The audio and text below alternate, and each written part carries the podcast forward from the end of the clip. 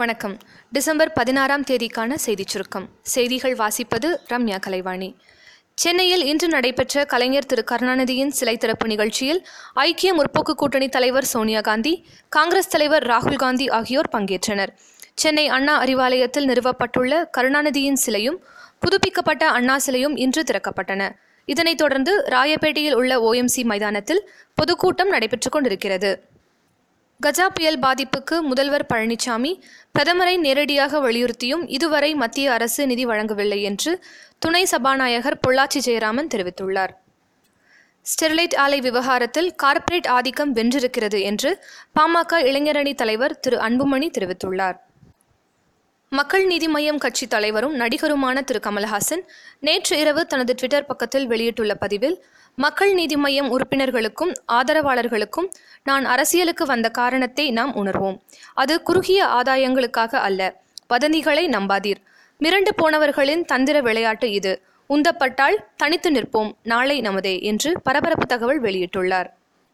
இரண்டாயிரத்தி பத்தொன்பது ஏப்ரலில் ஹார்வர்ட் பல்கலைக்கழகத்தில் தமிழ் இருக்கை முழுமையாக இயங்கும் என்று அமைச்சர் திரு மாஃபா பாண்டியராஜன் தெரிவித்துள்ளார் தமிழ் இருக்கைக்காக உலகம் முழுவதும் இருந்து மூன்று மாதத்தில் முப்பது கோடி நிதி வந்துள்ளதாக அவர் தெரிவித்தார் ஸ்டெர்லைட் ஆலை தீர்ப்புக்கு பிறகு தூத்துக்குடி இயல்பு நிலையில் இருக்கிறது என மாவட்ட ஆட்சியர் திரு சந்தீப் நந்தூரி தெரிவித்துள்ளார் முன்னெச்சரிக்கை நடவடிக்கையாக ஆயிரத்தி ஐநூறு போலீசார் பாதுகாப்பு பணியில் ஈடுபடுத்தப்பட்டுள்ளனர் ஆட்சியர் தீர்ப்பு தொடர்பாக தமிழக அரசு மேல்முறையீடு செய்ய நடவடிக்கை எடுத்து வருகிறது எனவும் அவர் தெரிவித்தார்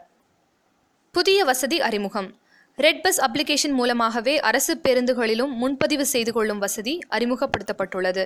இதனால் முன்பதிவு செய்வதற்கான வசதியை எளிதாக்கியிருக்கிறது தமிழ்நாடு போக்குவரத்து துறை சத்தீஸ்கர் மாநிலத்தின் முதலமைச்சராக திரு பூபேஷ் பாகல் தேர்வு செய்யப்பட்டுள்ளார் நாளை மாலை ஐந்து முப்பது மணிக்கு அவர் பதவியேற்றுக் கொள்வார் என்று தெரிவிக்கப்பட்டுள்ளது தனது பதவியேற்பு விழாவில் பங்கேற்க ஆந்திர முதல்வர் திரு சந்திரபாபு நாயுடுவுக்கு ராஜஸ்தான் முதல்வராக தேர்வாகியுள்ள அசோக் கெலாட் கடிதம் எழுதியுள்ளார் நானூற்றி ஆறு கோடி ரூபாய் செலவில் ஆந்திர அரசு என்டிஆருக்கு வைக்கவுள்ள நூற்றி எட்டு அடி உயர சிலையின் படத்தை வெளியிட்டுள்ளது பன்னாட்டுச் செய்திகள் இலங்கை பிரதமராக மீண்டும் பொறுப்பேற்றார் ரணில் விக்ரமசிங்கே புதிதாக அமையவுள்ள அரசாங்கத்தின் செயல்பாடுகளில் தமிழ் தேசிய கூட்டமைப்பு ஆதிக்கம் செலுத்தும் என்று முன்னாள் பிரதமர் மஹிந்திரா ராஜபக்சே தெரிவித்துள்ளார் விளையாட்டுச் செய்திகள் உலக பேட்மிண்டன் சீரீஸ் இறுதிப் போட்டியில் சாம்பியன் பட்டம் வென்று சாதனை படைத்துள்ளார் இந்திய வீராங்கனை பி வி சிந்து ஆஸ்திரேலியாவுக்கு எதிரான இரண்டாவது டெஸ்ட் கிரிக்கெட் போட்டியில் முதல் இன்னிங்ஸில் இந்திய அணி இருநூற்றி எண்பத்தி மூன்று ரன்களுக்கு ஆட்டமிழந்தது இதனை அடுத்து நாற்பத்தி மூன்று ரன்கள் முன்னிலையுடன் இரண்டாவது இன்னிங்ஸை தொடங்கிய ஆஸ்திரேலிய அணி இன்றைய ஆட்ட நேர முடிவில் நான்கு விக்கெட் இழப்புக்கு நூற்றி முப்பத்தி இரண்டு ரன்கள் எடுத்துள்ளது வானிலை அறிக்கை பெய்டி புயல் அடுத்த இருபத்தி நான்கு மணி நேரத்தில் தீவிர புயலாக வலுப்பெறும் எனவும் நாளை பிற்பகலில் மசூலிப்பட்டினம் காக்கிநாடா இடையே கரையை கடக்கும் என்றும் சென்னை வானிலை ஆய்வு மையம் தெரிவித்தது இந்த புயலால் சென்னை மற்றும் வட தமிழகத்தில் மிதமான மழைக்கு வாய்ப்பு இருப்பதாகவும் தெரிவித்தது கடல் சீற்றம் காரணமாக கடலூர் சில்வர் பீச்சிலிருந்து பொதுமக்கள் வெளியேற்றப்பட்டனர் நாளைய சிறப்பு உலக ஓய்வூதியர் தினம்